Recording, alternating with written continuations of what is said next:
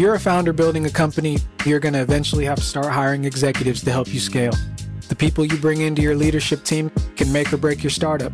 I'm Nigel Robinson with Build Talent, and in each episode, we'll be speaking with a founder or expert as we discuss the art and science of hiring leaders, why it matters, and how you can keep up. Welcome to the Gradience Podcast.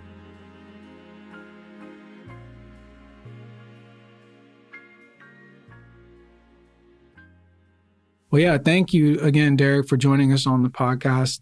It's the Gradience Podcast. I'm here with Derek Lo, the CEO of Medallion, a software platform that removes friction from the health provider network, allowing providers to spend less time on paperwork, more time with patients. If I remember, it's like removing all the friction from like certification and licensing processes for nurses and other healthcare professionals. They've raised $50 million from investors. Previously, you were a director of product management at Hired prior to that, you were actually acqui hired into Hired after founding Py. After founding Py, which is a platform that teaches people how to code, you had over a million downloads, was acquired in 2019, featured in Forbes 30 under 30 healthcare 2022 list. Congratulations. And I know you guys recently raised a, round at Medallion. And so congratulations on that as well. I guess to start, we can go a little bit back before Medallion and just get a little bit more into where this entrepreneurial spirit started. Like a lot of people come out of college and they're like, all right, now I got to go get a job.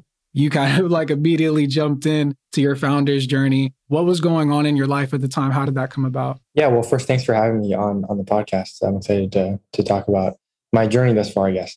Yeah. So uh, how I got into building products and, and into eventually building companies, it started actually in, in high school. I learned how to code, took a class at BU was really fortunate to be able to do that. And it was in, it was in Java. And then I ended up somehow stumbling into app development. So I think, you know, once I sort of got onto programming, I sort of just did a lot of sort of research online to figure out, you know, what are more applicable ways that you can actually use this skill. And yeah, I quickly sort of got really addicted to building iPhone apps actually. Hmm. So this is back when Swift, which is now the language that most iPhone apps are written in, didn't even actually exist then, which makes me feel kind of old. And, yeah, we I basically started, you know, just building apps that I wanted to use. The first one that I ever created was called Menu Cloud, and it was an app that would let you sort of uh, digitize a, a restaurant menu and see it on your phone, which actually now, you know, in the post-COVID era is actually quite common. But back then felt like a pretty novel idea. And so, yeah, I just really got addicted to to programming. And I think what I found really so sort of fascinating is that you could have a vision in your head and then do something in isolation on your computer in your own room and then press a button and then all of a sudden that thing is actually something you can actually touch interact with share with friends. And so that that was a pretty kind of powerful experience for me. And yeah i kind of just kept doing that. I went to college and took a break from it actually for a couple years. Then junior year of college got really back into it. And that's the sort of genesis behind py is um, it was it you know started out as a side project. I had no sort of yeah vision that it would become a national company and that we'd you know hire people and have tons of users. But yeah, I got really lucky. We got into Y Combinator, and that definitely was a huge accelerant to my whole career, and definitely owe a lot to them. And yeah, that's sort of how I got how I got started. Wow. Yeah, I love that. And lucky, but not accidental, let's say, because you were clearly working at it. I think it's funny how you're like uh, the age element, like, oh, I feel old, like just how fast technology cycles through and kind of tenures people. And you said something too about like being able to press a button and now it's live. I always think about how you could be the best aerospace engineer in the world. It doesn't mean you're going to build a rocket ship, but really you can be a software engineer and sit down on your computer and create something and press a button and then billions of people can interact with it. It is mind boggling. Okay. And so you kind of, it sounds like from the story, the acquihire of Py into Hired happened before you really got a chance to scale that up. It's like you had the product, you had your downloads, like it was getting traction. But then before you actually got a chance to really build the company out, you get hired into Hired. So now that you're on your second run with Medallion, I imagine, you know, you do your time of Hired, you leave there. What's happening in your life at the time where you're like, all right, I'm going to go at it again and I'm going to go at it with this problem space? Like, how does that start to form in your mind? Yeah. I knew I even before, you know, we sold the company to hire that I was very likely going to, you know, start another company, just what I love doing. And so, yeah, I think once I spent enough time there, I kind of got the itch to start something again. And, and I started doing a lot of research on different problem spaces. I'm not just in healthcare, but yeah, this ended up being the thing that really stuck. And it was actually the way I found out about this problem space, because it is, it is very niche and not something that most people know about, although it is an, an enormous industry, was through a conversation with a friend of mine. His name is Zach. He's the CEO of Ro. And yeah, we were actually talking about a completely different idea that I had, and I was getting his advice on it. And in the last 10 minutes, he asked me, or I asked him rather, what pain points he'd experienced scaling Ro. And then he told me about this clinical licensure problem and how much of a massive pain point it is for healthcare companies. And it's this really huge bottleneck. And so, yeah, that's, I did a lot of research on it after that and was just really shocked at how archaic the process is and, and then all the things that you could do once you solve this, that specific problem. And yeah, so far it's definitely been true that it is a big pain point for many, many digital health companies. And we've been able to solve it, I would say, fairly well. So, yeah. I think that's awesome how you it sounds like you were kind of learning as you were building even it's not like you had came in with some insane insight into a space you'd been studying for a while it's like you kind of started peeking your head around and started building around that how did you start what was it like all right so you know you, you have this insight now or at least this interest you start building the product at what point do you start bringing people in around you to help you start getting this thing off the ground what was it like kind of building that early team to help you do this or, or recruiting your co-founder even? Mm-hmm. Yeah, so I'm actually not a, a co-founder. I, I solo founded Medallion. I was working on it for about a month and a half-ish before we brought on our first employee. And yeah, I think the initial phases, it was sort of figuring out the rough sketch for how we would design a solution to solve this, both from like the client-facing perspective as well as internally how we would you know, be able to support the the work.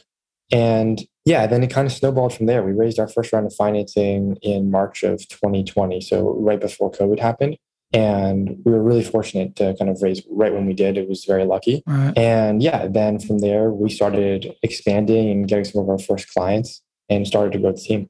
Did you also solo found Py? Is that just kind of like, yeah, I guess, how do you think about that? Did you consider getting a co founder or how was that deliberate or? It was pretty deliberate. Yeah. I mean, I just felt that I would be able to I think in the really early days, the two key things you need to be able to do is build the product and then commercialize it, as in like get your first set of clients, right? That will pay you, give you feedback, and allow you to actually grow. And so because I had experience doing it from the first company, I felt like I, I already knew how to do zero to one selling. And because of my background, I, I know how to build products. So yeah, we got really, we were very fortunate to bring on a couple engineers actually that are in the Ukraine and they're, they're still actually engineers with us today they're obviously going through a really challenging time right now. Yeah. Yeah. I mean, they were instrumental in helping us get off the ground. And yeah, and then actually first employee at Py, he was he was also the first employee at, at Medallion. Wow. He's one of my closest friends. We've known each other for I think over a decade now. And um, yeah, he helped really get things going in the early days with me and kind of sort of firefighting on a bunch of different fronts, whether it was customer success or helping us, you know, drive deal volume through reaching out to you know potential clients. So yeah, that's kind of how we how we got started. Wow. So I'm guessing this friend jumped in the boat with you even before you had funding. It was like, hey, I got this thing. Or yeah, what was the timing like, I guess? I actually can't remember. I can't remember. I'm getting dinner with him later tonight, so maybe I'll ask him. I'm trying to think. It makes it a totally different sell, right? Like, hey, I got this idea working on. Yeah. No, I know. You know, you're right. Yeah, I know. You're absolutely right. You know, if I had to just guess, because I truly don't remember, I think it may have been I think it was after we had raised funding, or I'm sure I was talking to you about it maybe before that. Yeah. But I think it was after we we had raised the first little bit of funding that that I was like, okay, like now, now because I mean, I think partially also it was like on my end, I didn't want to like get him involved unless it was a serious thing and like right you know, we, we like had the ability to actually pay his salary and all those kind of things. So I think yeah. I think it would have been after we raised funding, probably. But yeah. Yeah, that's funny. It's like, no, I promise we're going to get this funded. okay. And so when you're building out the early team, like obviously you kind of have to hire against your weaknesses. Luckily for you, you have the product and a technical background. Yep. What else is important to you about the early hires? You know, because now you, you've done this a second time and maybe what you learned too, like lessons you carried over from Py into, from a team building standpoint, the, the importance of those early ones. Yeah. Yeah. It's a really interesting question. I mean, I think it probably varies very much between companies, but I think at least for what worked for us, you know, I think one thing is like the early hires have to complement the founding, you know, kind of teams like various skill sets. I think one thing that's likely consistent though is a level of tenacity and work ethic and also just sort of loyalty to the business. I think all of those attributes are really important in the early days when you're really trying to just get off the ground and you might go through hard moments where we thought you were gonna, you know, you thought you were gonna sign a big client and like that falls through, or you bring on a bunch of clients and you grow really fast and then you're struggling to support them. Those are all kind of like very classic, and normal problems that that really small companies have. And yeah, having a team that will stick together in those tough moments is really not something to be taken for granted. And, I think it's an important thing to look for.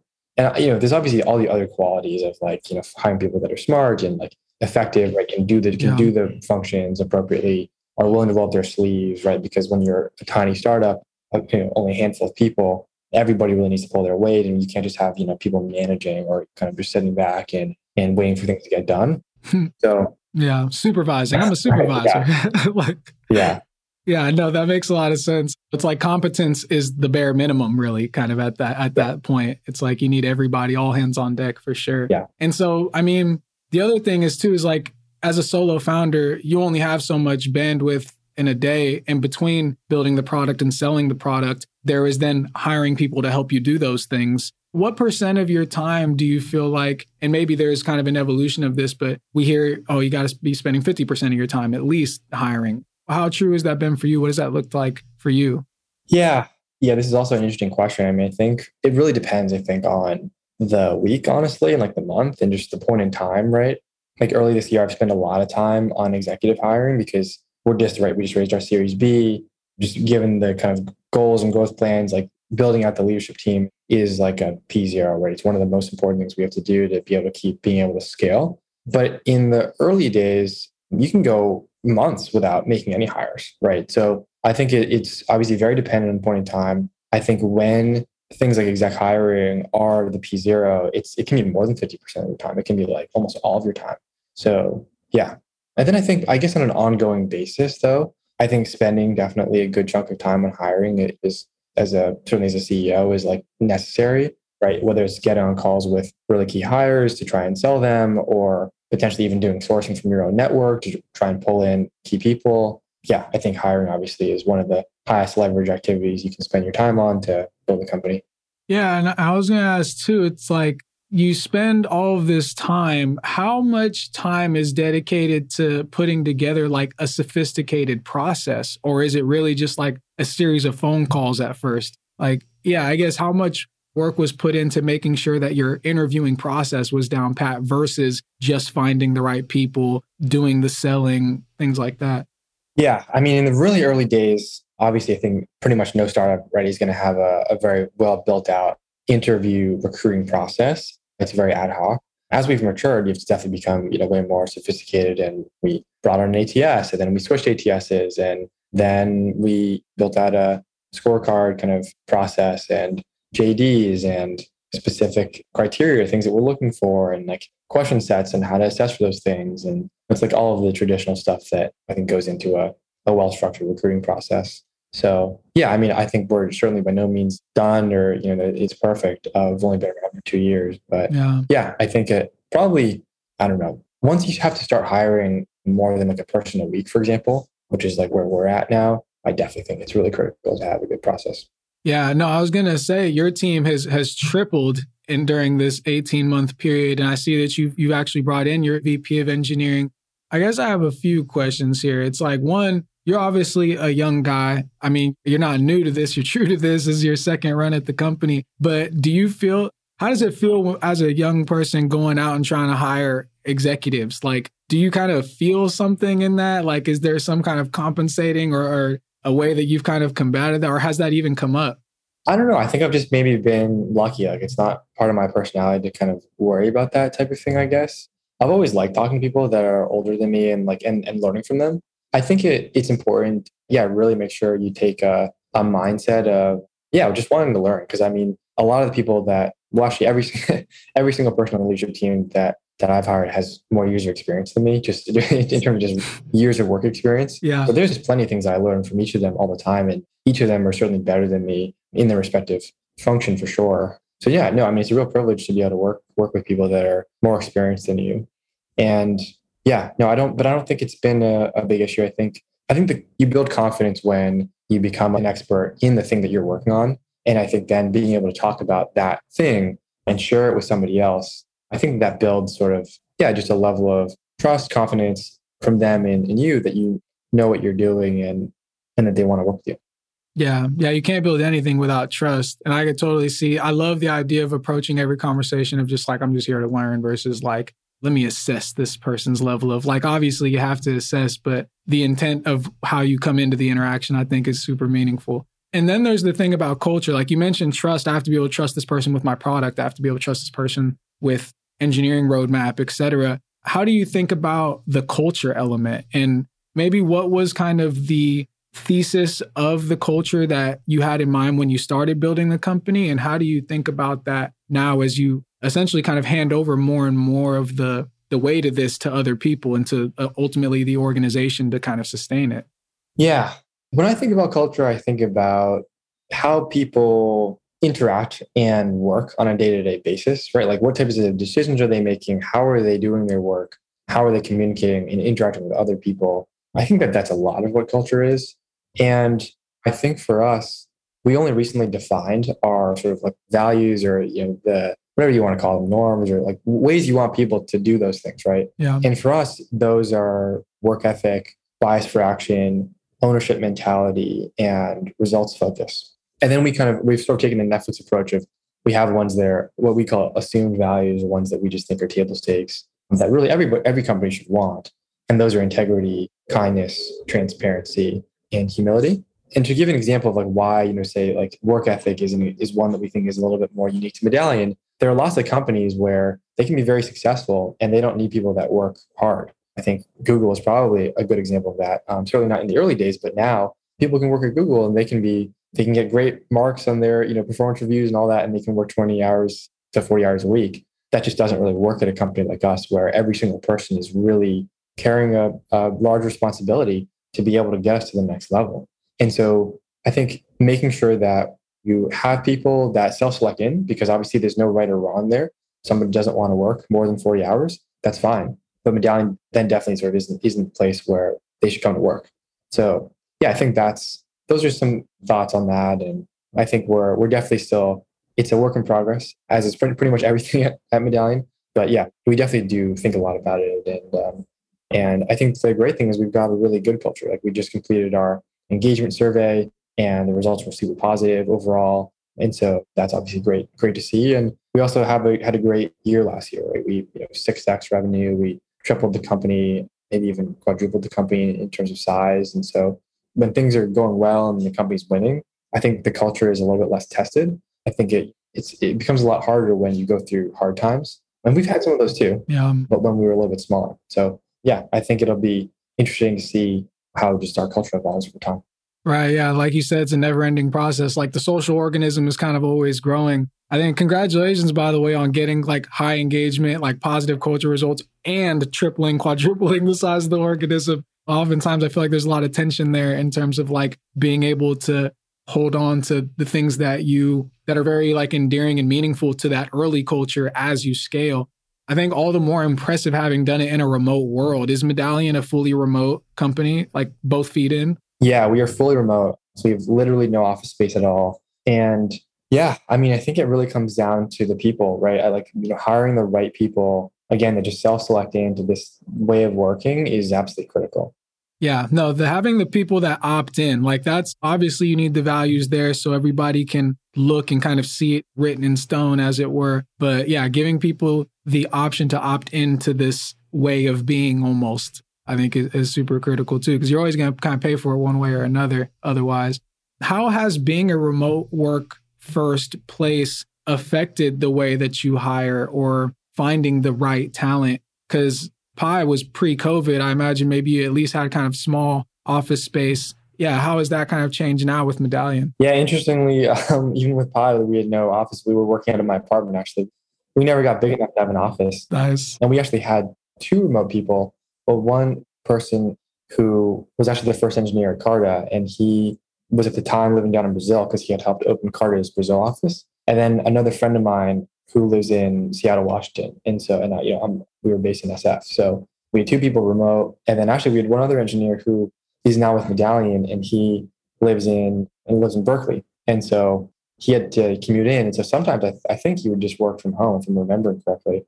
And so some days it was just me and, and, and essentially our, our first employee, Creighton. And we were actually living together at the time. So yeah, I, I guess I've just been sort of used to remote work for a long time now. And yeah, I actually really like it. I think it's in terms of the recruiting question, I think it's allowed us to have access, obviously, to a much a greater pool of candidates, which is really great. I think we've got a more diverse company because of that, not just racially or, or ethnically, but also um, in terms of just people's backgrounds. And so that's been really awesome to see. Yeah, for us, it's been quite successful.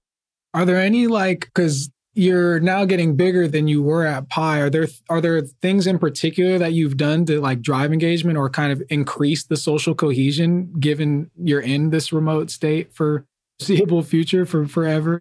Yeah, I mean, I there's definitely things we be doing better, but I think things we do today is one like an all hands every two weeks, and even within all hands, we'll do like a breakout room or session where people can kind of meet folks that they may not even know exist at the company and so we'll do these like Zoom breakout rooms. We've got a lot of Slack channels dedicated to, you know, non-work discussion. Like we have a pets channel, which is you know pretty classic. We've got an I am here channel, which has been really successful, where people can take a picture of sort of like, you know, if they're on vacation or they're traveling, or just if they, I don't know. I love that. Have an interesting thing that they did. Yeah, like in their own area, but in an area that maybe there are no other teammates. Right. It's really cool for I think people to be able to share those things with each other.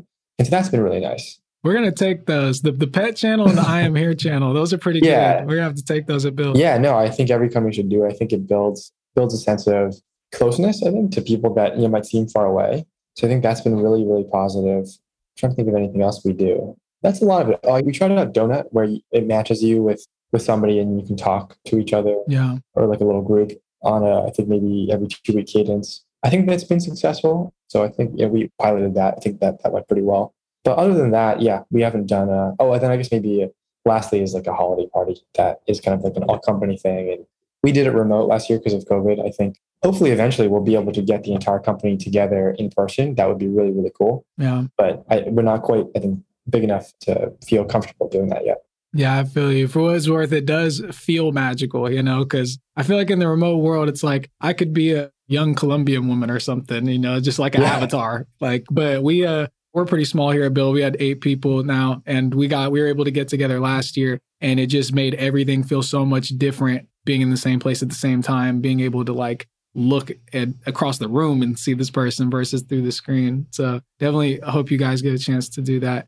To take a step back on the executive front, because the mentality that we talked about is critical of like the way you approach those conversations. But how difficult have you found it just in general, like, is it a different beast hiring your executive teams versus your ICs or, or your frontline managers? And and how long was that journey for you of finding like the right VP versus I'm, I'm sure you talked to a, a slew of competent people. Yeah, we've gotten really, really lucky actually on this front.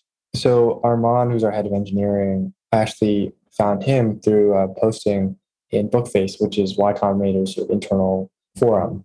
Yeah, that was really lucky. At the time, I hadn't even really actually decided that we it was like the right time to bring on a head of engineering. Mm. But I it was something that I was just thinking about, and so I, I emailed him, and yeah, we we really hit it off, and I think mutually kind of realized that it was definitely the right fit, and it's been fantastic. He's been with us for now over a year, and I see myself working with him for many more years, um, and I, I wow. think he feels the same way. So that's been really really exciting, and and then there's been many other examples of that one of my advisors, he referred in our VP of sales. And again, it was like this moment where we weren't positive that actually it was even the right time to bring on a VP of sales. But this conversation happened and the stars aligned. And I think actually I was introduced to him on my birthday and then and then he joined on his birthday. Wow. Uh, which is pretty cool. Wow. you got some story to this is real like fairy tale hiring escapades for sure. Yeah. That's incredible. So a lot of opportunistic moments. I'm wondering, you know, you mentioned this thing about timing. How do you think about that? Like when is the right time to hire a head of engineering? When is the right time to hire your executive for XYZ? Yeah. Yeah. I think if, if there's one lesson that other folks could take away from at least my experience, I think it's that you typically always hire too late. Hmm. And so, because I think I think the reason for that is that by the time you realize that you need this role in seat, Now it's going to take you on average like three months if you're fast yeah. to find someone really great. Right. And so then you end up in this situation where now, you know, when, when they're finally in seat, it feels like this like you're really desperate. Whereas if you kind of have a little bit more foresight, and I don't think we necessarily even had that foresight, I think we got lucky. I think it can be really, really impactful because you also think about the ramp time, right? Like it's like in sort of that moment where you realize, okay, we need a head of marketing. Now again, it's the clock starts and it's three months before that person you actually get them to accept. It may be another month before they actually can even start, maybe two months. Right. Right. Because executives tend to have to, right? They've got big responsibilities, a lot of teammates. Right. They need a longer transition period. And then now they need to ramp. And so it's like this like six months, seven month, eight month delay before they're actually effective in seat, able to start building up their team, able to start really contributing. Right. So I think that's probably the reason that I would imagine a lot of people would say that they've been, they felt like they've hired executives too slowly. Yeah. That's funny you say that. I interviewed the founder of Streamlit, and he was basically like, Yeah, my investors were yelling at me to hire this person. And we were like, Oh, no, it's fine. We're just a couple cooks in the kitchen, you know. And by the time he realized that they needed this thing, yeah, they were kind of feeling the pain a little bit. I think that's a, a great point that people don't often think. All right, there's the search time, but then there's them kind of uncoupling from their current position. And then there's the ramp up time of them having to learn your system, your problem space, or even if it's not those things, just getting smoothly integrated into their new home type of thing. Now that you have kind of run the the gambit for these things, what wisdom would you pass down to young Derek? You know, if you're starting Py all over again, or if you're starting Medallion all over again, on the hiring side of your founder journey, what are some of the gems that that you've kind of collected along the way? I mean, I think for us, there's a few specific things. Like one is we're an operationally intensive business, so I think we w- we should have invested earlier in hiring operational leadership and just in hiring more ops folks. Mm. So that's one lesson.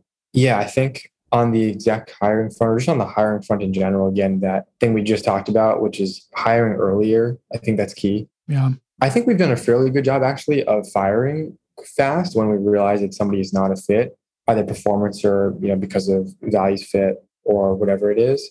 I think we've done actually a fairly good job of doing that and being disciplined there. Yeah. But a reminder on that because that's really important. Another small thing is, you know, sometimes people will recommend somebody really, really strongly. And I think taking a little bit of a pause to really assess the person from first principles is really important because even if the person that is the reference is saying amazing things and, and, and you really trust them, there can be all sorts of factors why this hire is not good for you. It could be that they they wanted to work really hard in their previous role and now they're burned out and they actually want to want something easier. It could be that they were in a different role and now they're going or they were in one role now they're coming to a different role with you and their skill set and experience doesn't map exactly. So I think being sort of cautious about about that because we've had that happen. We've had people like recommend someone really really strongly and then end up that they're not actually the perfect fit for the company. Wow. So that's kind of turned out both ways for you. Yeah. Sound like the yeah, the sword has cut yeah. on both sides where like you've had really strong network effects of being able to get these people, but like the adverse also.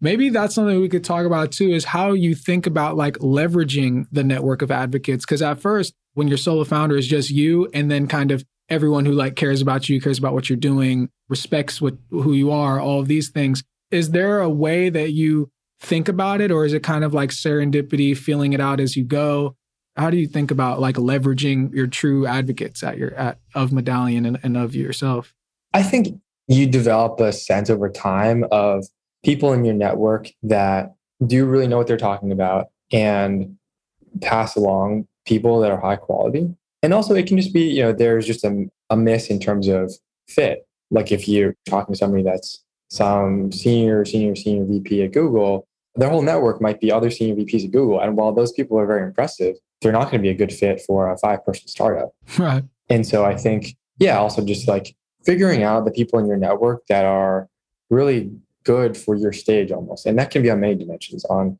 the talent they recommend, on the advice they give. I think that's really important. Yeah, no, that's huge. Okay. And now that you have kind of achieved what I'll call product market fit. I feel like you guys have received that traction, the latest round, the ability to hire. I see you kind of have your executive team starting to round out. what is kind of the, on the horizon for y'all at Medallion as far as maybe hiring or the long term vision? You mentioned as you've gotten more into the space, you realize there's so much more that can be done, even beyond just the, the kind of licensing and credentialing. Yeah, we truly believe we can build a multi billion dollar business in this space. Healthcare administration is a trillion dollar. There's about $950 billion, so about a trillion dollars to spend every single year on healthcare administration, which is pretty mind boggling. I was watching this talk from Kleiner Perkins the other day, and one of the partners was talking about the size of the US healthcare industry.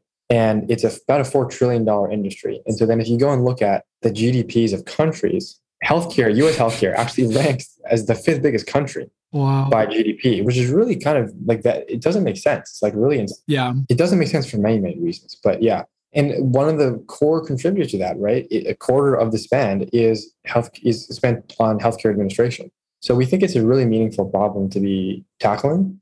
I think the side effects of what happens if we're successful are that clinicians are able to spend way more time with patients and less time on paperwork and administrative you know, tasks that the healthcare industry as a whole is more efficient and innovation is able to happen faster. Digital health companies are able to grow more quickly, expand faster. The interactions between healthcare providers and insurance payers is streamlined and made a lot more efficient so that both parties can operate more effectively. So that's what we're working towards. And yeah, we're really, really excited about the future. We're we're close to rounding out our, our leadership team. We're currently looking for a head of finance. So if, if there's anybody that, that's out there that, that ends up watching this that happens to know a great head of finance, please let me know. That'll be my, my one plug for the for the podcast. And yeah, otherwise, you know, it's been a real pleasure talking to you and thanks for having me on. Absolutely. One last question before I let you go is who in the world of startups, of hiring of people, of talent, are there people out there that that you would want to meet or any shout outs even of people who've kind of helped you along the way, people you want to kind of give their flowers? Oh, that's a long list. That's a really long list. And the reason, yeah, you don't want to leave anyone out. yeah, no. The reason it's so long is just because my last company, Py, we ended up building a platform for companies to assess technical talent. So it was essentially like, um, I guess, a coding challenge platform is maybe the the simplest way to say what we did, we built. And there are yeah many many people that ended up being early adopters, and yeah, it's a long list from you know Vince Walker, who was at Amplitude, who was one of our early clients, I remember you know, their office was actually a few blocks away from my apartment where we were working at it. And so I would sometimes just drop by and go see Vince and and literally just like hang out with them and the team for a little bit to, to get their feedback on the product and see how things were going. And so yeah, Vince and the whole Amplitude team was they, they were really great supporters of us in the early days. Yeah, I mean Brian Lewitt Plaid, there's just there's many, many others. But yeah, probably would take the too long to No, that is awesome. Yeah, yeah, no, that is awesome, man thank you again for joining us. Wishing you and the medallion team much success. I don't see anything stopping you. It's kind of your your race to lose. Like whenever you feel like slowing down, ultimately. But yeah, thanks again for joining. And yeah, we'll see you next time. Awesome. Yeah, no, thank you so much, Nigel. Appreciate it. The Gradience is brought to you by Build Talent. To find out more about us, head to buildtalent.io and make sure to search for The Gradience in Apple Podcasts, Google Podcast, Spotify, or anywhere else podcasts are found. Click follow so you don't miss out on any future episodes. And on behalf of everyone here at Build, thanks for listening.